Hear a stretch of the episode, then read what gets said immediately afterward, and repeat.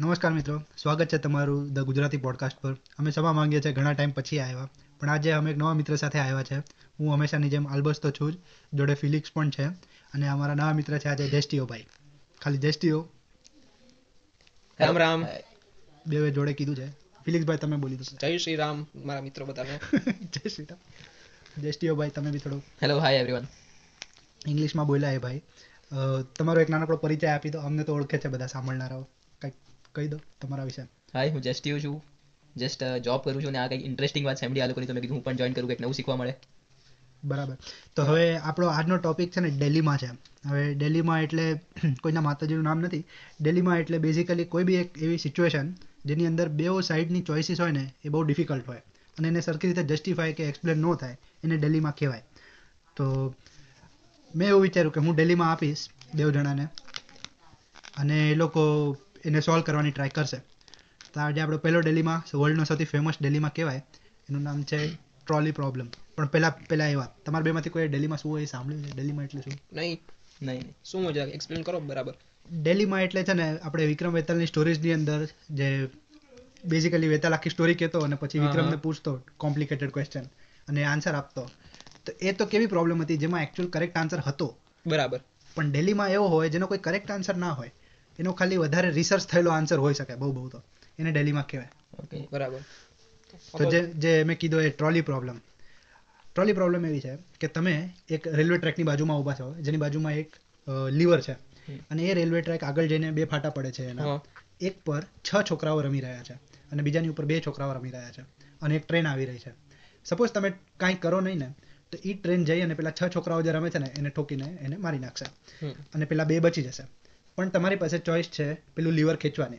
જેનાથી ટ્રેનનો ટ્રેક બદલાઈ જશે અને જે બે છોકરાઓ છે ને એ લોકો પર ટ્રેન જશે અને છ લોકો છ છોકરાઓ છે એ બચી જશે. હવે તમે શું કરશો આ જગ્યા પર? આ ક્વેશ્ચન છે આ ટ્રોલી પ્રોબ્લેમનો જસ્ટિયોભાઈ તમારાથી શરૂ કરીએ. તમે શું કહો છો? ટ્રાય કરીશ કે છ છોકરાને બચાવવાની. શું લોજિક શું એની પાછળ? લોજિક એ વધારે છોકરાઓ બચાવવા કેમ? શું સારું છે એમનાથી ભૂલ થઈ જશે કંઈક આગળ પાછળ થયા હશે એટલે જ રમતા હશે. નહીં તો ટ્રેક ઉપર તો કોઈ રમવા નહીં. ટ્રાય કરે નહીં ફર્સ્ટ થિંગ અને સેકન્ડલી જે એ ટાઈમે ટાઈમ પણ ઓછો હશે વિચારવાનો. સો ઓફકોર્સ બે છોકરાને ઓલું કરવા વધારે ચાન્સ કરીશું કે છ છોકરા બચી જશે તો ઘણાના પરિવારો થશે અહીંયા બે છોકરા હશે તો. હા દુઃખ તો થશે બરાબર બરાબર પણ ઓછા પરિવારોને દુઃખ થશે દુઃખ તો થશે જ બંનેને પણ અહીંયા ઓછું થશે ને અહીંયા વધારે થશે. બરાબર સોલિડ લોજિક હે ને? તમારું શું કહેવું છે ફિલિપભાઈ આની અંદર મારો તો એ વિચાર છે કે આપણે કોઈ નથી કે નક્કી કર્યું કરવા વાળા કે વિચ લાઈફ મેટર્સ કે છ છોકરાઓની લાઈફ મેટર કરે છે? કે બે છોકરાને લાઈફ મેટર કરે લાઈક પેલા છ ટેરરિસ્ટ હોય ને આ બે કેન્સરની દવા ગોતવાના એ બે કોણ છે એની આપણને ખબર નથી બરાબર. એટલે આપણે નક્કી ન કરી શકીએ કે કઈ લાઈફ બચાવવી જોઈએ. આપણે જો આપણે લોજિકલી જઈએ તો છ છોકરાવાળાને આપણે સેવ કરવા જોઈએ. એ એક બહુ આમ જેન્યુન વિચાર બધાને આવે છે. બટ હવે એ જગ્યાએ આપણી પાસે લીવર ખેંચવા સિવાય બીજો કોઈ ઓપ્શન નહીં હોય. ખાલી એક લાસ્ટ ઓપ્શન એક જ છે. હા બસ એ છે. એ તો દિલ્હીમાં છે ને.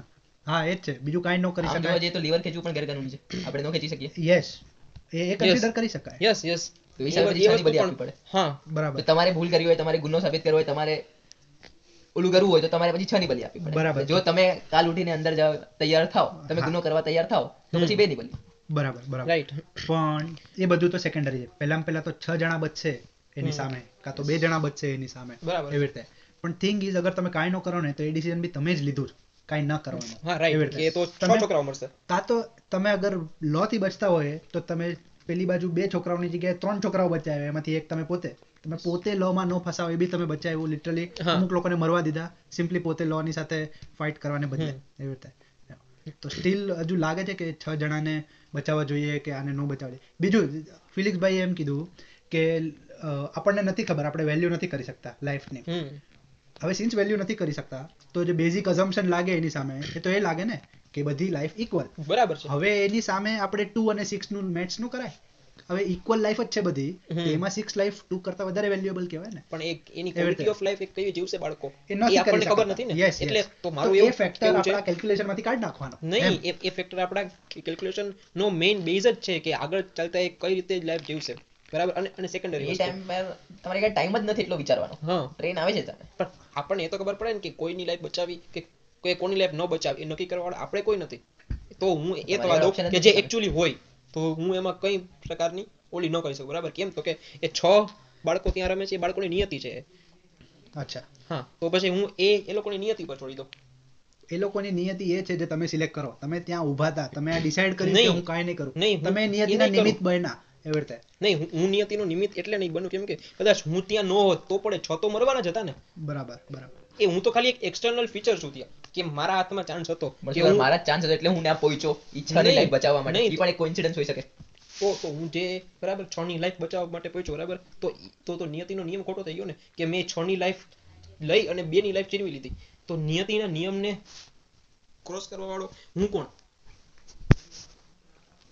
બરાબર બરાબર. તો જો આને ડેલીમાં કહેવાય. હા. બરાબર? આનો કોઈ એક્ઝેક્ટ કરેક્ટ આન્સર નથી. રાઈટ પણ સિન્સ આ સૌથી ફેમસ પ્રોબ્લેમ છે ને તો ઘણા બધા લોકો એના ઘણા બધા સોલ્યુશન આપ્યા છે જેમાંથી એક જેની સાથે હું બહુ સ્ટ્રોંગલી અગ્રી કરું છું એ એ છે કે હવે ટ્રોલીની અંદર આપણે છ ને બચાવવા માટે આપણે બે ની બાજુ ફેરવી દીધું. બટ કન્સિડર ધીસ એ બે જણા તો એવા ટ્રેક પર રમતા હતા જ્યાં ટ્રેન નહોતી આવવાની. બરાબર. એ બેની તો શું ફોલ્ટ જ્યારે ટ્રેન આવી. રાઈટ અને પેલા છ જણા જે એકચ્યુઅલ ટ્રેક પર રમતા હતા એ લોકોની ફોલ્ટ કે એ લોકો એવી ટ્રેક પર રમતા હતા જે ટ્રેન આવતી. એની ઉપર આ એક લેયર એની ઉપર બીજી લેયર એ કે પેલી ટ્રેનને જ્યારે ખોટા રસ્તે મોકલી દો અને સામેથી બીજી ટ્રેન આવતી હોય તો હવે આ ટુ અને સિક્સ ના કેલ્ક્યુલેશનની ઉપર એ ટ્રેનની અંદર જેટલા લોકો છે બધાની લાઈફ તમે થ્રેટમાં નાખી. એ બી એક આખી લેયર આવે. એવી રીતે. એટલે આનું છેલ્લે સોલ્યુશન એ આવે કે કાંઈ ન કરવું. પણ એ કાંઈ ન કરવું લોની બીકથી કે બેઝિક મેથ્સના લીધે કે નિયતિના નામ પર નહીં બટ એ બધું કન્સિડર કર્યા પછી પણ લાઈક મેથ્સના કેસમાં ટ્રેનની અંદર વધારે લોકો છે એ બે અને છ કરતા. એવી રીતે. અને લો તો ખરો જ કે બરાબર. આડું ઇલીગલ તો છે. જ. એવી રીતે એવી રીતે. લાઈક આને પ્રોપર ડેલીમાં કહેવાય. બરાબર છે. બરાબર.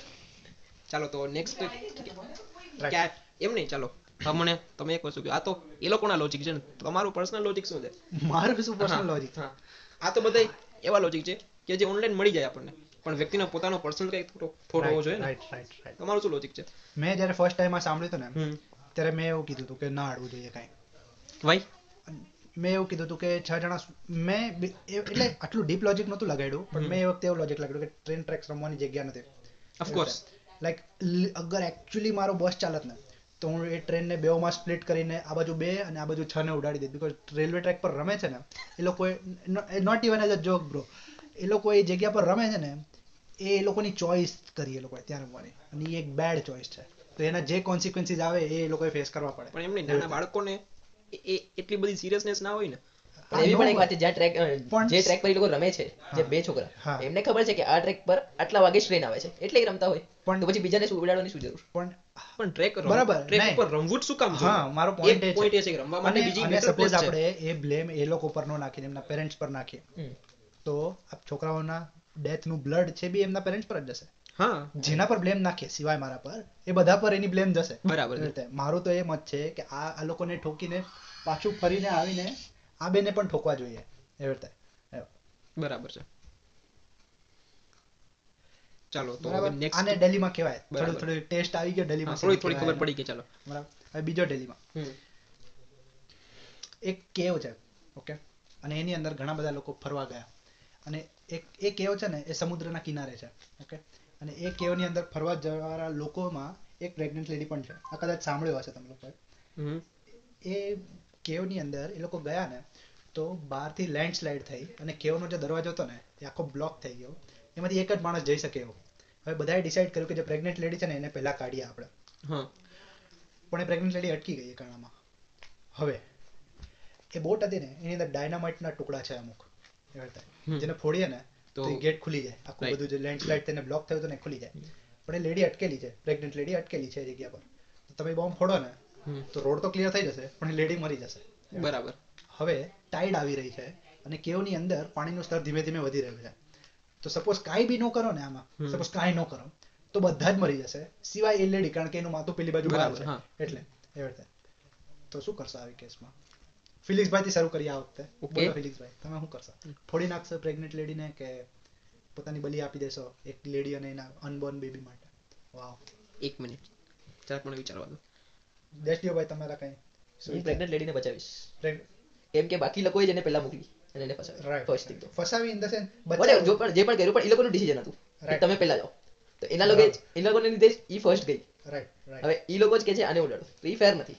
તે પોતાના ઉપર આવી ગયા તો બીજાને ઓલું કરી નાખ્યું. અચ્છા અચ્છા હા બરાબર. હું ફર્સ્ટ એને બચાવવાની ટ્રાય કરીશ. રાઈટ રાઈટ રાઈટ બટ પણ આપણે એ રીતે કરી બરાબર? તો બાકીના અંદર હતા બધા. પણ બાકી એ બધાના લોકોને બધા લીધેથી થયું ને? એ તો સામેથી તો આવી નથી કે હું ફર્સ્ટ જઈશ. હા પણ ભલે ને એ કોઈ એક તો વ્યક્તિ જાત ને ફર્સ્ટ ઈ નહીં તો કોઈ બીજું ફર્સ્ટ વયા જાત ને ઈ બાકી બધા પ્રેગ્નન્ટ હતા વયા જાત. પણ ઈ જટકી પ્રેગ્નન્ટ હતી એટલે જટકી ને? બરાબર હા એ વસ્તુ એક છે. બીજાના ડિસિઝનને લીધે એને મોકલી એટલે ગઈ. ઈ સામેથી તો આવી નથી તો બીજાની ભૂલ ઈ શું કામ ઓલું કરે? બરાબર હું આમની સાથે પણ જો બીજાની ભૂલ વાળી પોઈન્ટ વાત છે ને એ એક સ્તર સુધી સાચી. બીજાની ભૂલમાં જ્યારે આ લોકોએ મોકલી હતી ને એને ત્યારે લોકોએ એ કેલ્ક્યુલેટ નહોતું કર્યું કે ફસાઈને એક્ઝેક્ટલી કરેક્ટ પણ એમાં આની પણ શું નહીં હવે એ- એ બરાબર આ લોકોએ પ્રેગ્નેન્ટ લેડીને ફોર્સફુલી તો મોકલી નહોતી ને. એની પણ વિલિંગનેસ હશે ને કે પેલા હું જોઈ જે જાઉં. અંદરના લોકો હતા એ લોકોએ ડિસાઈડ કર્યું કે આપણે આને આપણે મોકલીએ. મોકલીએ. એની અંદર પ્રેગ્નેન્ટ લેડી તો ડિસાઈડ of course. હું કરવા સહેમત છું તમારી એ- સાથે, કોઈ એની પણ ચોઈસ હતી ને કે ચાલો પેલા હું વહી જાઉં. બરાબર તો? છે. એની એની સહમતિથી આ થયું છે ને તો પણ હવે થાય છે એવું તો હવે આને ઉડાડી દો અને અમે બધા બચી જશું. એ પણ ફેર નથી કેમ કે તમે લોકોની ડિસિઝન હતી. ડિસિઝન નહોતું એ ચોઈસ હતી એક. આપણે થોડું એને સરખું જ જોઈએ. સપોઝ એ આપણે એ રીતે જોઈએ આપણે હમણાં જે ટ્રોલી પ્રોબ્લેમ જોઈએ એમાં. એક પર્સન અને બહુ બધા લોકો. હવે જે આગળનો કેસ હતો એની અંદર તો એવું હતું કે ટ્રેનની અંદરના લોકોને કેલ્ક્યુલેટ બરાબર જ છે. નહોતા કર્યા આપણે. આ કેસની અંદર તો એવું કાંઈ નથી. એવું કાંઈ નથી. અને આ વખત અહીંયા આ ગુડ ઓપોર્ચ્યુનિટી છે પ્રોપર મેચ લગાડવાની. હા. લાઈક વન એન્ડ હાફ અને બાકીના જેટલા બી હશે like more than one obviously એ બાકીના જેટલા હશે એ બધા એવી રીતે. તો અહીંયા એક લેડીની બલીથી I mean one and half પર્સનની બલીથી વધારે લોકો બધા બચે જતા હોય. બરાબર. તો why not do it yes of course A lady originally એ પોઝિશનમાં કેવી રીતે પહોંચી એ ડિસરિગાર્ડ કરીએ ફોર અ મોમેન્ટ એ બી એટલે કારણ કે બધા જે જગ્યા પર ફસાયેલા છે ખાલી એટલી લેડી નથી ફસાઈ કે આપણે એના લીધેલા ડિસિઝન પર બ્લેમ કરી બીજા બધા લોકોએ જ્યારે ડિસાઈડ કર્યું કે આપણે આને પહેલા મોકલીએ એ તો આઉટ ઓફ ગુડવિલ હતો એવી રીતે. એ લોકોએ બી એ ડિસિઝન તો એટલે જ લીધું કે આપણે હેલ્પના. ઇન્ટેન્શનથી કરીએ. હવે એ બેકફાયર થઈ ગયું. હા. એવી રીતે. તો હવે પણ કરેક્ટ છે કે એકના લીધે પછી બધાની જાન ન નખાય પણ એમાં ઓલીનો પણ શું વાંક પ્રેગ્નન્ટ લેડી કાંઈ જ નહીં ઝીરો વાંક. હા પણ અંદર ફસાયેલાનો શું વાંક તો એમનો પણ કઈ વાક નથી ઝીરો જ થયું ને એમનો ઇટ્સ લાઈક નેચરલ ગ્રેવિટી તો શું કરવું જોઈએ? પછી આવા સમયે બોમ્બ લગાડીને? પ્યોર મેટ્સથી જવું જોઈએ કે વન એન્ડ હાફની લાઈફ આપણે સેક્રિફાઈસ કરીને બીજા સો જણાની લાઈફ બચાવી શકતા હોય તો એ બચાવી જોઈએ. કયો નંબર બરાબર છે જેના માટે બોમ્બ ફોડીએ? લાઈક વન પર્સનની સામે વન પર્સન હોય તો ના ફોડીએ. ટુ પર્સન હોય તો ફોડો. થ્રી પર્સન હોય તો વન હા વન પર્સન કરતા કયા વધારે એજ શું છે સામે વાળા એ threshold- ક્યાં? લાઈન એજ શું છે એની ઉપર? અંદર એજથી- એજથી શું થવાનું? એ already senior citizen seventy five eighty years છે હવે એ જીવી જીવીને કેટલા ઠીક છે અહીંયા okay, એક ન્યૂબોર્ન બેબી છે એની આખી ફ્યુચર લાઈફ અહીંયા પડી છે. લેડી પણ આખું ફ્યુચર પડ્યું છે. રાઈટ રાઈટ એ પણ છે એક પોઈન્ટ એક હજુ એક લેયર નખાય આની ઉપર. કન્સિડર અંદરના બધા મરી ગયા. આવી ટાઈડ આપણે બોમ્બ ના ફોડ્યો. અંદરની ટાઈડ આવી બધા અંદર જેટલા હતા છેલ્લે શું કે ગોડ બ્લેસ યુ કહીને મરી ગયા. પણ એ લેડી તો હજુ ફસેલી હા એ એ લેડીને કોણ બહાર કાઢશે તો? એ લેડી તો હજુ બી ફસેલી છે. ક્યારેક કોક તો આવશે? એ થોડીક વાર નથી ખબર કોક આવશે બરાબર. એની પાસે બાર બારથી આવશે. લાઈક એ જવાનો તો એક જ રસ્તો છે. લેડીના બચવાની પ્રોબેબિલિટી હંડ્રેડ પર્સન્ટ નથી. જ્યારે આપણે સિલેક્ટ કરીએ. કે આપણે નથી બોમ્બ બ્લાસ્ટ કરો. તો એ લેડીના બચવાની પ્રોબેબિલિટી હંડ્રેડ નથી થઈ જતી એનાથી. એવું. Yes, એ પણ છે કરેક્ટ એવી રીતે સો એટલે બરાબર. એટલે એ એ- એ બી એક લેયર મૂકી શકાય હા. શું કહો of છેલ્લે આપણે કંઈક નહીં તો conclude કરીએ તો લાસ્ટમાં હું તો એમ જ કહું કે one and half person sacrifice કરી દેવા જોઈએ. શું? એવી રીતે. લેડીની ભૂલ હોય કે ના હોય કન્સિડર મેટ્સની જેમ જ મેટ્સના રૂટ પર જવું જોઈએ. મેથ્સના રૂટ તમે શું કહો છો દેષ્ટિભાઈ ઓપ્શન તો છે નહીં પણ ટ્રાય કરવી જોઈએ એને નો જવા બાકી તો જ પબ્લિક ડિસિઝન બીજું શું? Right right right like voting કરાવવું જોઈએ લોકોનું શું કેવું છે? તો એ એ વોટિંગમાં તો હંમેશા પોતાની લાઈફ ને બીજાની લાઈફ કરતા વધુ જ ઇમ્પોર્ટન્ટ મળે ને વોટિંગ નો તો કોઈ અર્થ જ નથી રહ્યો. ઓકે એ લેડીને પૂછીએ હમ. અને લેડી કે ફોડી નાખો તો. તો તો એ બહુ સારી વસ્તુ કહેવાય. એ લેડી કે નહીં ફોડો. હમ? અને લેડી કે નહીં ફોડો. In fact why not lady plead કરે છે કે પ્લીઝ નહીં ફોડો. બીજો કોઈ રસ્તો ગોતો. અને બાકી બધાને ખબર છે બીજો કોઈ રસ્તો એક્ઝિસ્ટ જ નથી કરતો. તો. એ જે લેડી છે ને એને પોતાની જાતે જ એનું પોતાનું સેક્રિફાઈસ આપવું જોઈએ. પણ આ તો કે- કે બહુ high એ- એ expectation નથી મોરલ વેલ્યુઝ ને. પર. નહીં. પ્રેગ્નન્ટ અને ફસાયેલી છે. એ મોરલ વેલ્યુઝ નો ક્વેશ્ચન છે. કોની પણ. આપણે એક્સપેક્ટ કરીએ. લેડી સામેથી કે આપણા મોરલ ક્વેશ્ચનમાં નો આવે? નહીં. એ એના મોરલ ક્વેશ્ચનમાં આવે. કે ખબર જ છે કે લેડી બચે કે નહીં બચે એનો કોઈ ઓલું ફિક્સ નથી બરાબર? કે બચશે જ. તો એને પોતાને સમજવું જોઈએ કે મારા કરતા આ લોકોની બચવાની. પ્રોબેબિલિટી વધારે છે. આ લેડી સામેથી કેમ પોતાના અનબોર્ન ચાઇલ્ડનું સેક્રિફાઈસ આપે? પોતાનું આપે સેક્રિફાઈસ વાય નોટ ટાઈડ આવશે ત્યારે એ તો નહીં જાય. એવું. તો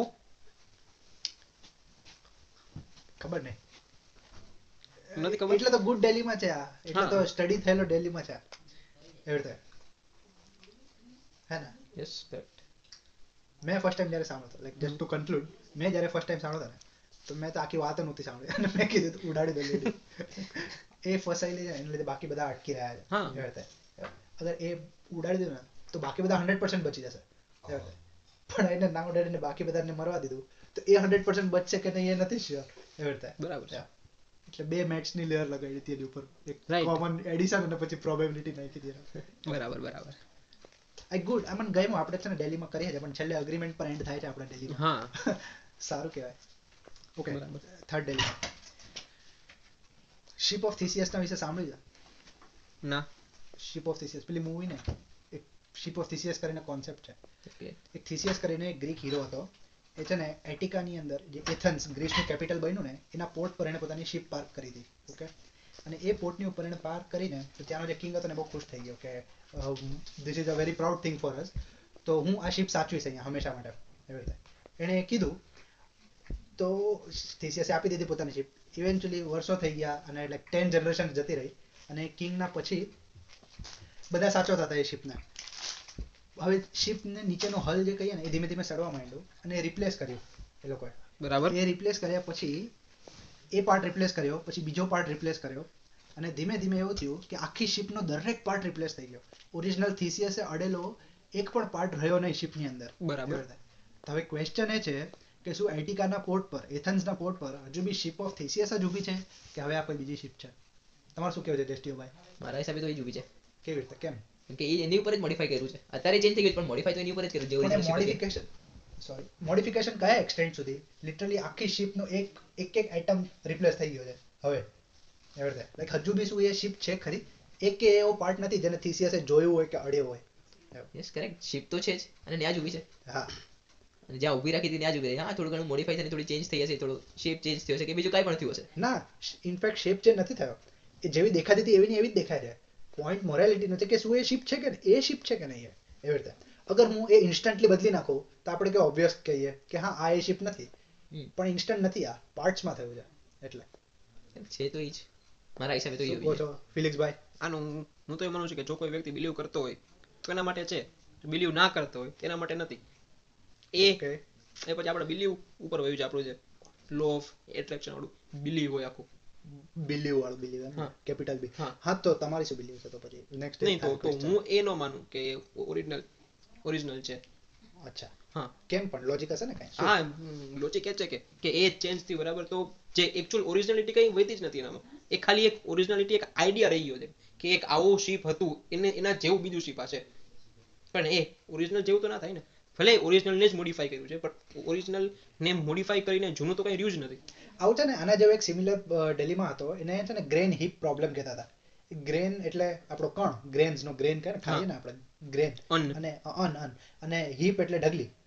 તો એક ઢગલી અને કણમાં શું ફરક હોય એવી રીતે? તો હું એક ઢગલી લઉં અને એમાંથી કણ એક એક કાઢતો રહું. તો લાઈક મેથ્સનું ઇક્વેશન હોય એવી રીતે એવરી ટાઈમ હું એક કણ કાઢું ને હું હજુ એક કણ કાઢું. આવો લો હોય તો હું કણ કાઢ કાઢ કરું. તો એ હિપ નાની થશે પણ એ હિપ તો હિપ જ છે. એક પોઈન્ટ એવો પહોંચી જશે ત્યારે એક જ કણ હશે.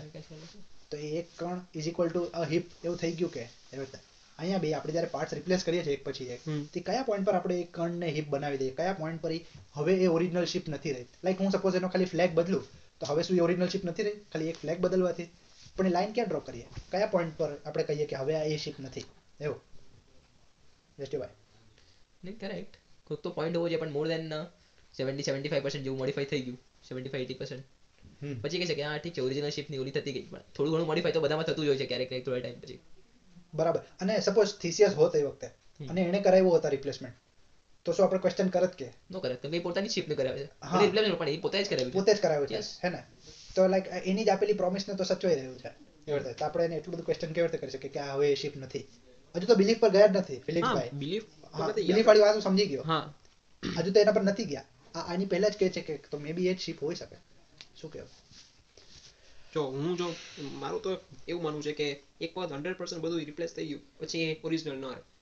બરાબર. જે તમે કીધું ને કે લાઈન ક્યાં ડ્રો કરશો તો હું હા. હંડ્રેડ પર્સન્ટ લાઈન ડ્રો કરું. લાઈક હંડ્રેડ પર્સન્ટ જ લાઈન ડ્રો હા, કે જે છેલ્લો પાર્ટ એનો હતો. પેલી છેલ્લી ખીલ્લી જે છેલ્લી નાખેલી ખીલી હતી એ હજી ઓરિજિનલની હતી બરાબર? એટલે માની શકીએ આપણે કે આ એ શિપ છે. આ શિપ છે. એ ખીલ્લી પર આખી શિપ તરી નહીં એમ? એમ નહીં. હવે માનો કે બરાબર. હવે અત્યારે હું જાઉં બરાબર? ત્યાં એ શિપ છે. તો એ ઓરિજિનલ છે કે નહીં મને કેવી રીતે ખબર પડવાની છે? હા નો કોઈ રીત નથી હા તો તો મને ખબર નહીં પડે તો હું કેમ માનું? કે એ ઓરિજિનલ થિસિયસે મૂકેલી શિપ છે. કે એણે મૂકેલી નથી? હા. એ બી હું કેવી રીતે કહી શકું? એ પણ હું ન કહી શકું. રાઈટ તો? તો એ શિપ છે કે નહીં? નહીં તો એ શિપ એ નથી. કારણ કે ક્વેશ્ચનમાં છે એટલે? નહીં. તો? ક્વેશ્ચનમાં છે એટલે નહીં. મને ખબર જ નથી કે એકચ્યુઅલી એ થિસિયસ એટલે છે કે નહીં. thesis મૂકેલી છે કે નહીં એ ક્વેશ્ચનમાં છે like અનશ્યોર છે આપણે હા. એ છે કે નહીં. એટલે એ શીપ એની નથી એવું? એટલે શિપ એની છે કે નથી આપણે ન કહી શકીએ. અને ન કહી શકે એટલે હું નથી એવું માનું. તમે શું કહો? નથી એવું માનવા કરતા છે એવું માનવું પડશે શું કરે કારણ કે ઇક્વલ પ્રોબેબિલિટી લાગે. હા. કારણ કે બે બાજુ જાય ને એટલે. ફોર એક્ઝામ્પલ આ તો પછી ધાર્મિક વસ્તુ હવે કે એક મંદિર છે ભગવાને અહીંયા આમ કર્યું. For example okay. એક વસ્તુ છે અહીંયા કંઈક આ ભગવાને અહીંયા કર્યું હતું. એવું કોઈનું નામ નથી કોઈ પણ ભગવાન પણ કંઈક ભગવાને અહીંયા કર્યું. બધા તો જોવે નહીં પણ આજ પણ બધા માને છે. પ્રોપર ધાર્મિક રીતે બધા માને છે. સો ટકા સો ટકા. તો છે એવું જ માને છે. એવી રીતે અહીંયા પણ થઈ શકે છે હા ભાઈ છે. ભલે એમાં થોડું ઘણું કંઈ ઉપર નીચે થયું પણ હશે. બરાબર બરાબર. તો પણ માને છે બધા છે એવી રીતે. પણ કયા પોઈન્ટ પર આપણે કહીએ કે આ થયું તું કે નહોતું થયું? તો આપણે કાં તો કોઈ કંઈક લખ્યું હોય ગ્રંથો કે પછી કોઈ આપણા પૂર્વજોએ કીધું હોય એવી રીતે પૂછું કે સપોઝ એના વિશે ક્યારે બોલાયું ના હોય અને એ ક્યારે લખાયું ના હોય તો એને એક્ઝિસ્ટ જ નથી કર્યું પણ પોસિબલ એવું કંઈ નહીં. કર્યું પણ હશે. લાઈક મેં આ આજ સવારે બ્રશ કર્યું હતું. પણ મેં ક્યાંય લખ્યું નહોતું એનો કોઈ રેકોર્ડ નથી આજ સચ તો મારું એ બ્રશ કરેલું શું એક્ઝિસ્ટન્સમાંથી ડિસઅપિયર થઈ ગયું? એવું કહી શકાય? ના. તો જો હા પાડી તો પણ શું ફરક પડે છે પ્રૂફ તો કઈ છે નહીં. હા એ ધ ફિલિક્સ ભાઈ તો કે છે. હા એ તો કહું છું ને તો એને હા પાડી હા. કે એ હા નાની એજ પર છે એટલે હા. એવી રીતે. અને જે આ રીતે વાત થઈ બરાબર આ તો ઓલું ફેમસ એક્ઝામ્પલ થઈ ગયું કે ગ્લાસ હોય અડધો પાણીનો ભરેલો છે. ના તો એ ના એ એ તો એ નહીં અડધો ભરેલો છે એમ વિચારી શકીએ જેમ આને કીધું કે હા કે હા એ એની શિપ હશે મેં કીધું ના તો કે અડધો ખાલી છે એવું પણ વિચારી શકીએ. એટલે કાં એ રીતે વિચારી શકીએ કે ફૂલ ફિલ છે અડધો પાણીથી અડધો એરથી બરાબર. એ પણ એક થર્ડ પોસિબિલિટી ડાયલોગ મારી લીધો. કેવો તો એ નાખી દીધી એ વાત એટલે કઈ ડાયલોગ માટે ફર્સ્ટ ક્લાસ ફર્સ્ટ ક્લાસ બહુ ભાઈ ભાઈ. આશીર્વાદ. ના જો લિસન એક પોઈન્ટ છે આની આગળ. હજુ એક કરી શકાય. તમે બે અલ્ટિમેટ એ પોઈન્ટ પર પહોંચો છો કે તો ખાલી નથી શીપ નથી. હા. Let me give a counter point આપણે બોટલ યુઝ કરીએ એવું કહીએ ને આપણે કોઈ કેસમાં કે મેં આ બોટલ યુઝ કરી. તો આપણે છે ને એનું પ્લાસ્ટિક યુઝ ન કરીએ. આપણે એની અંદર જે એમટી સ્પેસ હોય ને એ યુઝ કરીએ. ફિલ આપણે જ્યારે બોટલને કરીએ તો આપણે બોટલને ફિલ ન કરીએ એઝ સચ આપણે એની અંદર જે ખાલી જગ્યા છે એને ફિલ કરીએ. એ ખાલી જગ્યા છે એકચ્યુઅલી એનાથી બી ડીપર જાય પણ એ જે એની જે બોટલ નેસ છે ને જે આપણે એ બોટલ નેસને યુઝ કરી હવે એ વસ્તુ ક્યાં બી જઈ શકે. લાઈક હું ગ્લાસની ઉપર ઢાંકણું લગાડું તો એ બોટલ બની ગઈ. કારણ કે એની અંદર. બોટલ નેસ મેં નાખી દીધી. એના પર ઢાંકણું લગાડવાથી. એવી રીતે. માટી જે ફ્લેટ હતી એને હું એ શેપ આપું તો મેં એની અંદર એ બોટલ નેસ નાખી એટલે એ હવે બોટલ બની ગઈ. એવી રીતે. એવી જ રીતે આ શિપ ઓફની અંદર એની શિપનેસ જે હતી એ તો ક્યારેય ગઈ જ નહોતી. એના પાર્ટ્સ રિપ્લેસ થઈ ગયા. લિટરલી દરેક પાર્ટ રિપ્લેસ થઈ ગયો મલ્ટિપલ ટાઈમ્સ પણ એની જે એ જે પ્રોમિસ ચાલુ હતી એની જે શિપનેસ હતી એ શિપની એ તો એક્ઝિસ્ટ કરે જ છે હજુ અને એ શિપની આઈડેન્ટિટી એ વુડથી નહોતી. એ શિપની આઈડેન્ટિટી એ શિપનેસથી હતી. અને એ શિપનેસ તો હજુ એક્ઝિસ્ટ કરે જ છે. એવી રીતે. તો હવે એ શિપ છે. તો હવે કોઈ પૂછે કે હવે શું એ શિપ છે કે નહીં? તો હા એ શિપ છે કારણ કે એની જે શિપનેસ છે એ શિપની જે આત્મા કહીએ ને એસેન્સ કહીએ ને એનો એ તો હજુ બી એક્ઝિસ્ટ કરે જ છે. એની જે પ્રોમિસ હજુ હોલ્ડ કરી હતી પ્રોમિસ હોલ્ડ કરેલી છે એવી રીતે. એવો. તો એ શિપ એક્ઝિસ્ટ કરે છે. તો એમ નહીં. તો હું એ એ એકચ્યુઅલ શિપને દૂર કરી નાખું અને કોઈ રેન્ડમ બીજી શિપ ત્યાં લગાવી દઉં બરાબર? તો પણ તમારું લોજિક તો આ જ રહેશે ને. પબ્લિક તો એ જ નજરે- નજરે જોવાની છે. હા પબ્લિક તો તો પબ્લિક એ એકચ્યુઅલ શિપ થોડી થઈ. પણ કયા સ્કેલ પર? જે સ્કેલ પર એમ નહીં હું તમને કહું બરાબર કે આજે આપણે બધા જોઈ છે બરાબર છે? બરાબર? આજથી હું વીસ પચીસ વર્ષ પછી આવું કે કોઈ પછીના પેઢીને તમે ખબર જ નથી. રિપ્લેસ કરી નાખો ને શિપ હમ. અગર તમે આખી શિપ રિપ્લેસ કરી નાખો. પાર્ટ્સ બાય પાર્ટ્સ કે આખી એટ વન ટાઈમ આખી એક સાથે. ઉચકીને બીજી જ મૂકી દો એ જગ્યા પર. તો બી અગર એ સેમ હોય ને પહેલા જેવી શિપ દેખાતી હતી એવી ને એવી જ દેખાતી હોય ને કોઈ ફરક ન કાઢી શકે એવી રીતે અગર હોય ને તો એ શિપની શિપનેસ જે છે ને એને રિપ્લેસ કરી એનો મિનિંગ કે એ જે સ્પોટ પર હતી જે એને પેડેસ્ટલ પકડી રાખ્યું હતું એ સ્પોટ પર જ પાછી બીજી શિપ આવી. એવી રીતે. તો એની શિપને ક્યાંય ગઈ નથી તો એ શિપ હજુ બી એ જ છે. અને જે શિપ કાઢી ત્યાંથી અને ફેંકી દીધી ને એ શિપ હવે શિપ ઓફ થિસિયસ નથી અને આ શિપ બની ગઈ ship of Theseus ship of Theseus જે છે ને એ ફિઝિકલ શિપ નથી એ તો હું કહું છું.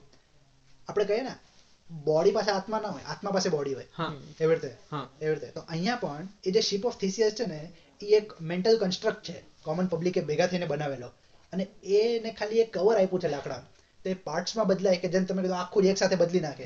ઇટ ડઝન્ટ મેટર એ શિપ તો હજુ બી એક્ઝિસ્ટ કરે જ છે. તો તો આ વસ્તુ તો બિલીવ ઉપર હોય કે ને પાછી? હવે માનો કે બરાબર એવી કોઈ એવા દસ પંદર વર્ષ ગયા કે ત્યાં કોઈ કોઈ વ્યક્તિ જોવા જ ન ગયું બરાબર? અને પછી કોઈ આવે અને હું ચેન્જ કરી નાખું રિપ્લેસ કરી નાખું. તો એ લોકોને એકચ્યુઅલી એ જૂની ઇમેજ ખબર જ નથી. બરાબર કે. કે ઓરિજિનલ કેવી દેખાતી હતી?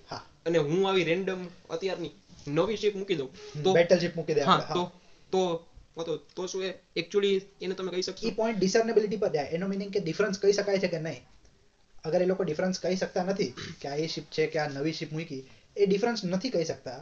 તો એની જે શિપનેસ છે એ તો જળવાયેલી રહી જ ને? હા એ તો એ તો. તો કરે છે. એ જગ્યા પર આ તો submarine full કરે છે બટ કરે છે. એ જગ્યા પર સબમરીન મૂકી દઈએ પણ અગર લોકો એનો ફરક ન કહી શકતા હોય. એક્ઝેક્ટલી હું એ જ કહેવા માંગતો કે એ ગેમ આખી બિલીવ નો છે. કે ગેમ આખી બિલીવ નો છે. આપણે એવું બિલીવ કરવા માંડી કે એ શિપ ઓરિજિનલી પણ અહીંયા આપણા કન્ટ્રીમાં રહી હતી. તો તો માણસો એમ સમજવા મળશે કે ઓકે એને જે શિપ હતી એ ઇન્ડિયામાં પાર્ક કરી હતી. તો એ તો બિલીવ નો સવાલ થઈ ગયો ને કે તમે બિલીવ કરો તો છે અને બિલીવ કરો ન કરો તો નથી. પણ બિલીવ કરતા બી વધારે. બિલીવ કરતા બી વધારે. એકચ્યુઅલી એના કરતા બી એક લેયર નીચે જાય. ખાલી બિલીવ શું કરીએ છે કરતા વધારે શું ડિસાઈડ કરીએ છે બિલીવ કરવાનું એના પર જાય. એવી રીતે. લાઈક જે કીધું ને કે આપણે શિપ બદલી નાખીએ એમ, તો એની પાછળ એક ઇન્ટેન્શન હોય એક ડિસાઈડ કરેલું હોય કે બદલીએ કે નહીં આપણે. એવી રીતે. અગર નો બદલીએ તો એ જે ઓરિજિનલ હતું એ તો એઝ ઇટ ઇઝ જ રહેશે ને. એવી રીતે પેલું ટ્રોયનું યુદ્ધ થયું હતું ને ગ્રીસની અંદર હા. હેલન ઓફ ટ્રોયની સ્ટોરી ખ્યાલ એ થયું હતું કે નહીં એ હજુ વિવાદિત છે કે લાઈક એ બધું હિસ્ટોરિકલ હતું કે હિસ્ટોરિકલ ફિક્શન હતું. એવી રીતે. પણ એની સ્ટોરી જે છે ને ઇન એસેન્સ એ જે સ્ટોરી છે ને એની અંદર જે ફીચર્સ છે ને લવ બિટ્રેયલ વોર ગ્લોરી એ બધા એ બધા એટલા ફંડામેન્ટલ છે કે હજુ જ છે આપણી સાથે. એ સ્ટોરી જોઈએ ને તો આપણા બ્રેનની અંદર ફિટ થઈ જાય એવી રીતે. એ- એ પેલું કહેવાય મેટા રિયલ કહેવાય. મોર રિયલ ધેન રિયલ એવી રીતે. એટલે મીન્સ એ એક્ઝિસ્ટ કરે છે કે નથી કરતું એ પણ આપણને ખબર નથી. આનો આનું લાસ્ટ ના એનો પોઈન્ટ એ કે એ એક્ઝિસ્ટ કરે છે કે નહીં એ આપણે ડિસાઈડ કરી શકીએ. આપણા હાથમાં છે ડિસાઈડ કરવું. એ- એ આપણા હાથમાં છે બરાબર? એટલે એ પર્ટિક્યુલર એક એક પર્સનના હાથમાં છે. એનો કોઈ યુનિવર્સલ આન્સર નથી કે હતું જ તે કે નહોતું જ તે. એ સ્ફિયર ઓફ ઇન્ફ્લુએન્સ પર જાય. આપણું કેટલું મોટું સ્ફિયર ઓફ ઇન્ફ્લુઅન્સ થાય એટલા એટલા પર આપણે એને શું કહેવાય નાખી શકીએ. પણ એ. પર્ટિક્યુલરથી ચાલુ થાય ને કોઈ એક વ્યક્તિ યસ એક પર્સન decide કરવું પડે. બિલીવથી સ્ટાર્ટ થાય એ વસ્તુ. અરે પણ એકવાર ખબર પડી ગઈ કે આ રીતે ફંક્શન કરે છે તો ખાલી બિલીવ પર ન જાય ને એની આગળ જતું રહી. એ બિલીવ બી એ ડિસાઈડ કરી શકે કે મારે બિલીવ કરવું છે કે નહીં. For example Felix first time આવ્યો છે હું એને જોવા લાગ્યો હું એનો રેગ્યુલર પર્સન છું. હા. હું એને જોડે હું જે કહીશ એ જ માનશે એની આગળ કઈ ઓપ્શન જ નથી. યસ તો હું જે કહીશ એ જ માનશે તો મેં કીધું કે આ છે. આ જ ઓરિજિનલ છે. એની આગળ કઈ ઓપ્શન જ નથી. સત્ય થઈ ગયું એના માટે. થઈ ગયું. તો ત્યાંના લોકો એ વિલેજ ના લોકો કે ટાઉન ના લોકો જે પણ હશે તો એ હવે- કહી દીધું તો છે. બરાબર આની અંદર ફિલિક્સનું તો કોઈ ડિસિઝન ન આવ્યું ને? હા. ફિલિક્સનું તો કોઈ decision નહોતું. યસ ડિસિઝન કોનું આવ્યું? જેસ્ટીઓ ભાઈ નું આવ્યું નો. ડિસિઝન કરેક્ટ રીતે. પણ જેસ્ટીઓ ભાઈ નું એક્ઝિસ્ટન્સ પતી ગયું સ્ટોરી કીધા પછી. હવે વાત ખાલી ફિલિક્સ ભાઈ પર જ છે ને એને જે સાંભળ્યું એને સત્ય માની લીધું. એવી રીતે. તો નહીં એટ ધેટ ટાઈમ મારે સત્ય માનવું કે ના માનવું એ પણ હું નક્કી કરું ને. નક્કી કરીને ઓપ્શન જ શું છે તમારી આગળ ડાઉટ કરવાનો ઓપ્શન જ નથી. નક્કી કોણે કર્યું? એ તો જેસ્ટીઓ ભાઈએ નક્કી કર્યું. તમારી આગળ ઓપ્શન શું છે? તો એ એકચ્યુઅલ છે કે તમને હિસ્ટ્રી નથી આપણે તમે ડિસાઈડ તમે બિલીવ શું કરવાનું? કે પછી ગેસ પણ શું કરવાના આગળ? એ જસ્ટ આપણે ગેસ કરીએ છીએ. પેલું પેલું ના એકચ્યુઅલી ગેસ કરતા બી ગોન પેલું આપણે એમસીક્યુ માં આવે ને નોટ. ઇનફ ડેટા ફોર શું કહેવાય? પેલું ઓપ્શન નંબર ડી શું હોય? મસ્ત. None for all all of the above નહીં નહીં. અરે પેલું હોય ને ડેટા નોટ ઇનફ શું કહેવાય યાર? મસ્ત કહેવાય એને કંઈક. નોટ ઇનફ ડેટા એવું કંઈક કહેવાય. આનો આન્સર કાઢવા માટે જે ડેટા આપ્યો છે ઇઝ નોટ ઇનફ ઇનએડિક્યુએટ હજુ બીજી inadequate data yes inadequate data inadequate data હા. એવી રીતે લાઈક હજુ પાંચ છ વસ્તુઓ ખબર હોય તો આનો કંઈક આન્સર બરાબર, બાકી નો અપાય. એટલે ઇન શોર્ટ આનો કોઈ આન્સર જ નથી. હા it means this is a good ડેલીમાં yes of course in fact હજુ આગળ લઈ જઈ શકાય. પેલી જે બધા પાર્ટ્સ કાઢ્યા ને એ બધા પાર્ટ્સ કાઢીને હું બીજી શિપ બનાવી દઉં. અને ઓરિજિનલ શિપ ઓફ થીસિસની બાજુમાં મૂકી દઉં. જો એટલા પાર્ટ સારો હોય તો પછી ઓરિજિનલમાંથી જ નો કાઢ્યા ફર્સ્ટ થિંગ તો. ઓકે તો જ્યારે પાર્ટ સારા હતા ત્યારે કાઢી લીધા બધા. એક પછી એક. તો સારા હતા તો કાઢવાની જરૂરત શું હતી? મારે બીજી શિપ બનાવી હતી એની બાજુમાં મૂકવા તો નવી જ બનાવી તો? જૂનીમાં કાઢીને બીજું નવી બનાવવાની શું જરૂર હતી? બરાબર છે યસ કારણ કે બધા જૂની શિપને શિપ ઓફ થીસીસ માનતા હતા. એટલે એનો ટુકડા કાઢીને મારે બીજી એની બાજુમાં મૂકીને આ ક્વેશ્ચન હા તો બધાની સામે એવું બધા પછી માનશે કે આ નથી. તો બધાની સામે બનેલી શિપ મૂકી હતી બધાની સામે કાઢવી નહોતી. તો તમે એક દિવસમાં થોડી આખી શિફ્ટ મોડિફાઈ કરી શકવાના. ના રોજ એક એક પાર્ટ જ કાઢતો એનો. એમ નહીં બરાબર? એ શિપ આપણે જે જૂના પાર્ટ્સ વાળી નવા પાર્ટ્સ વાળી શિપને આપણે એ એકચ્યુઅલ પ્લેસથી થોડીક એક લેફ્ટ સાઈડ મૂકી લઈ અને એક રાઈટ સાઈડ મૂકી દે. અને પછી માણસોને પૂછીએ કે આમાંથી કઈ એકચ્યુઅલ છે તો કઈ શિપ કહી ઓફ નો કહી શકે રાઈટ ને? હા નો કહે એટલે એ જ મારો પોઈન્ટ એ આનો નેક્સ્ટ સ્ટેજ છે. કાલ ઉઠીને પછી તમે ઓરિજિનલ શિપ મૂકી દીધી અને બીજી લઈ ગયા તો પણ અડધી પબ્લિક તો એ જ કહેવાની હશે કે કદાચ ઓરિજિનલ પણ લઈ ગયા હોય. ઓરિજિનલ પણ થઈ ગયા હશે. હા હા હા. રાઈટ મે બી ઓરિજિનલ હવે એક્ઝિસ્ટ જ નથી કરતી વર્લ્ડમાં ખાલી કોપીઝ જ છે. હા. કાં તો પછી જેટલી જે લોકો જુએ એ ઓરિજિનલ જ જોઈ રહ્યા છે. કોપીઝ એક્ઝિસ્ટ જ નથી કરતી. એવી રીતે એવું હા તો શું? તો તો આમાં રિયલ શિપ ઓફ થીસીસ ક્યાં છે? એ એ છે જ નહીં. એવું કહી શકીએ ને આપણે? આનો એક આનો એક તારે આગળ આપણી સામે છે તો છે. નથી તો પછી નથી.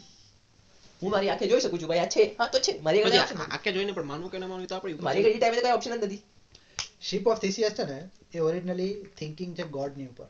એ તો ખબર પડી જ ગઈ છે તમને બેને. કે આના પરથી છે ને ગોડ જ્યારે લોકો જુએ ને તો એની રિયાલિટી પર બિલીવ કરવું કે નહીં? જ્યારે કોઈ આપણને કહે કે મને ઈશ્વરના દર્શન થયા તો એને માનવું કે નહીં? આ એના માટે એકદમ એપ્ટ શું કહેવાય પેલું છે. એક ઇન્ટરેસ્ટિંગ વાત કહું રિયાલિટીનું ડેફિનેશન છે ને એની અંદર ઇરરિપ્લેસેબિલિટી આવે. એને મીન કોઈ વસ્તુ રિયલ ત્યારે હોય જ્યારે ઇરરિપ્લેસેબલ હોય. એને ચેન્જ ન કરી શકાય. બરાબર.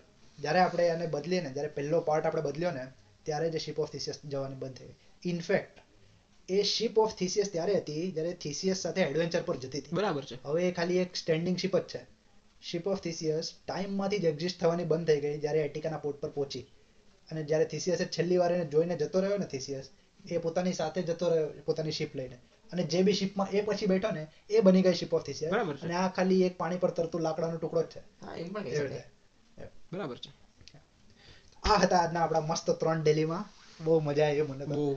થોડું સ્લો બોલતો હતો બાકી મારો ફર્સ્ટ એક્સપિરિયન્સ રહ્યો પણ મજા આવી.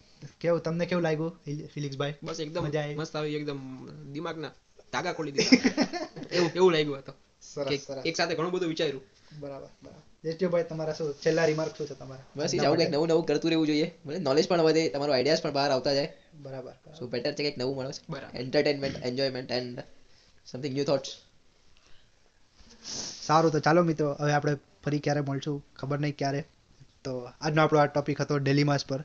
તમારા શું ઓપિનિયન્સ છે આના પર અમને કહેજો. અને આપણું ઇન્સ્ટાગ્રામ બનાવ્યું ને આનું? હા. બનાવ્યું છે ને? હા તો મિત્રો આપણે બધા ગુજરાતી પોડકાસ્ટનું ઇન્સ્ટાગ્રામ બી મૂક્યું છે તો તમારામાંથી કોઈને ઇન્ટરેસ્ટ હોય તો એને એના પર કરજો આપણે એના પર વાતો કરશું. સો થેન્ક યુ બાય આભાર.